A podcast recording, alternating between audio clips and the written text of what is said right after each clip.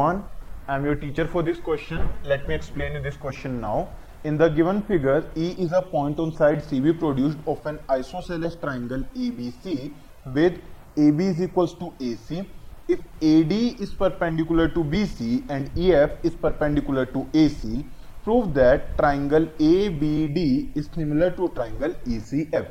So given part में हमसे ये कहा गया कि ई एफ़ परपेंडिकुलर है ए सी के ए बी परपेंडिकुलर है बी सी के साथ ही में हमें ए बी की वैल्यू ए सी के इक्वल गिवन है.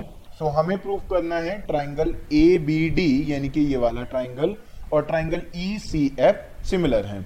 डायरेक्टली हम ट्राइंगल से स्टार्ट करेंगे.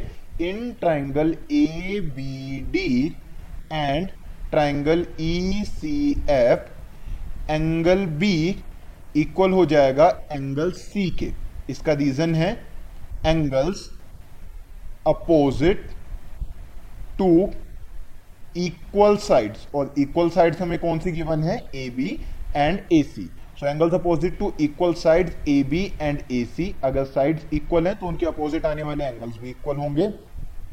Then angle A D B equal है एंगल ई एफ़ सी के. रीजन है कि दोनों एंगल्स 90 डिग्री के इक्वल हैं. So by angle angle similarity rule या क्राइटेरिया हम कह सकते हैं that triangle A B D is similar to triangle E C F I hope you understood